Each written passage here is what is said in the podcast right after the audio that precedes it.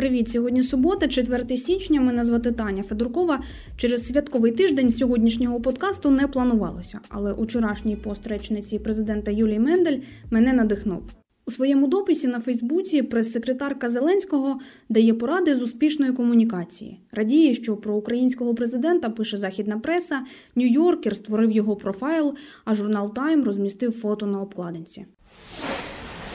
Hi there, I'm Brooke Baldwin. You're watching CNN. Thank you so much for being with me. Ще пак український президент був у центрі світового скандалу. I think good phone call and you read it that nobody pushed it. Pushed me. Yes. In other words, no pressure. President Trump. Because you know what? There was no pressure. Речниця пише про якісні комунікації, що змінюють країну. Не візьмуся оцінювати їх з самого дня інавгурації, дозволю собі зупинитися на останніх тижнях перед взаємним звільненням утримуваних осіб.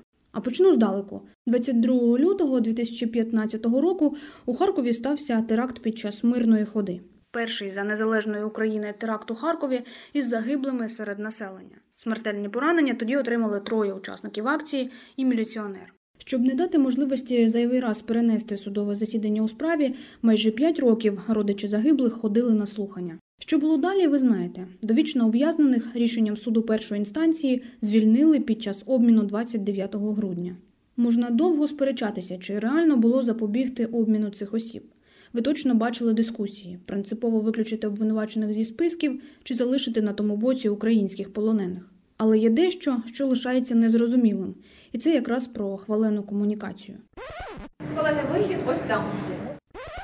З родичами загиблих у теракті в Харкові перед рішенням про обмін обвинувачених ніхто з Офісу президента не зустрічався. Підтвердив мені представник потерпілих Олег Головков і батько загиблого Андрій Дідік. Їх не запрошувала до Офісу президента ні перед, ні після рішення. Це вони сигналізували владі під час акції протесту у Харкові.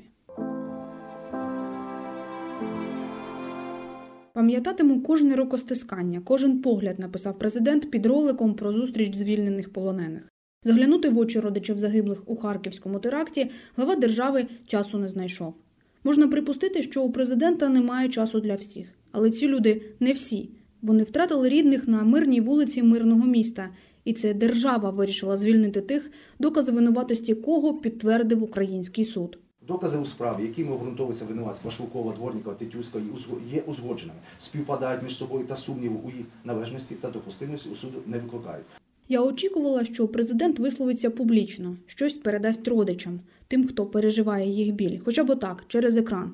Але на брифінгу у Борисполі нічого такого не прозвучало, наче харківського теракту та інших кривавих подій у регіонах не було.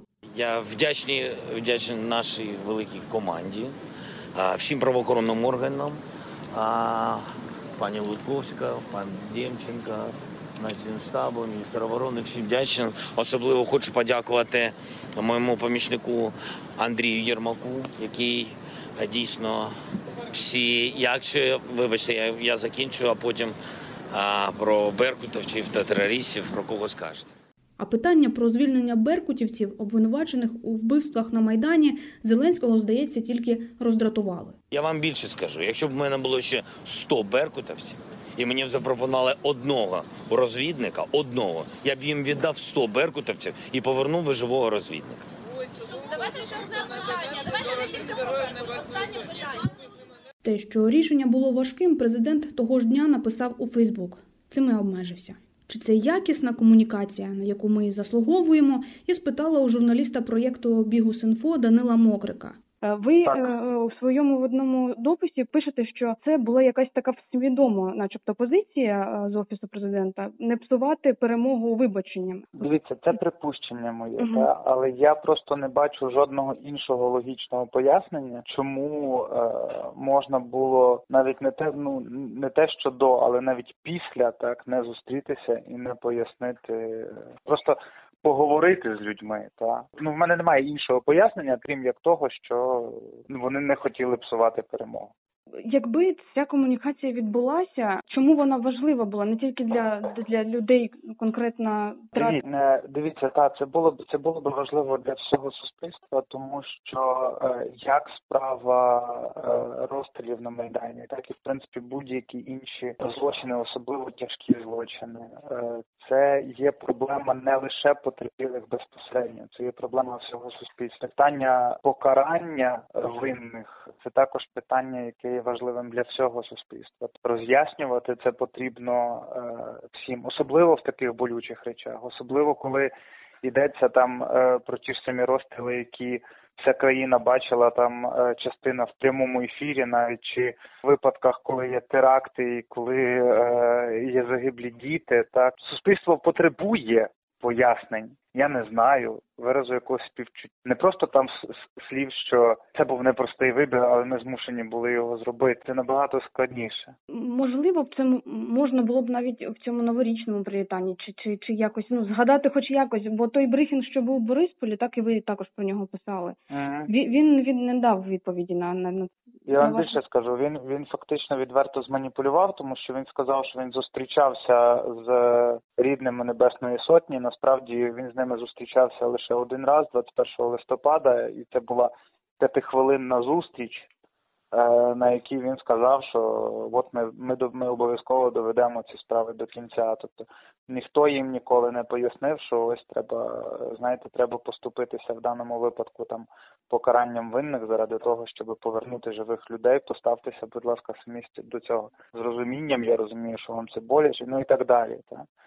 Знову ж таки, якщо говорити про цю промову, яка в Борисполі, то ви можете згадати, що про інші випадки там взагалі мова не йшла. На вашу думку, чи можлива така ситуація, що він просто не в курсі всіх цих історій у регіонах, взагалі не дуже в темі? Чи таке неможливо, бо він глава держави і має бути підготовленим? Історія, яка навіть в законі існує таке поняття, як повинен знати. Тобто є презумпція знайомленості. І в даному випадку, коли йдеться про президента, який затверджує списки на обмін, він повинен знати, кого саме він обмінює, за які злочини засуджена або в яких обвинувачується та чи інша людина, і, відповідно, хто є потерпілими. Припускати, що він просто не знав, по-людськи можна, але з точки зору відповідальності ми повинні виходити з того, що, приймаючи такі рішення, президент знає, які рішення він приймає, і поінформований детально. І з огляду на те, яка реакція навіть від пані Мендель, тобто, здається, в їх команді не бачать ніякої помилки комунікаційної. На вашу думку, вони урок не зробили досі? Ні. От я особисто декілька разів писав пану Віктору Чумаку, заступнику генерального прокурора, який написав декілька постів з виправданням обміну, власне, беркутівців. Я йому писав про те, що має бути комунікація, має бути спілкування з потерпілими. Спочатку він від цього відмахувався, потім він сказав, що комунікація буде. Як ми бачимо, досі ніякої комунікації не було. Про те, що є запит на таку комунікацію, вони знають. Необхідності цій комунікації вони, очевидно, не бачать. І це, власне, є їх помилка.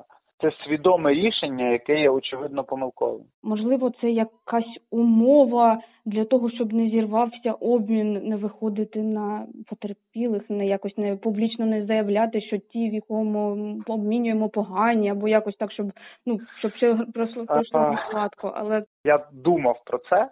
Але тоді має бути спілкування хоча б після того, як обмін вже відбувся, правильно? От обмін відбувся, або після цього можна було би вже зустрітися. Зараз президент в Буковелі відпочиває, там чи десь в Карпатах відпочиває, так? От, тобто, на це він має час, він не зайнятий зараз державними справами. Обмін відбувся. Що заважає поспілкуватися зараз? Які міркування? Це міркування того, що вони не вважають за потрібне. Це був суботній подкаст. Мене звати Таня Федоркова. На все добре.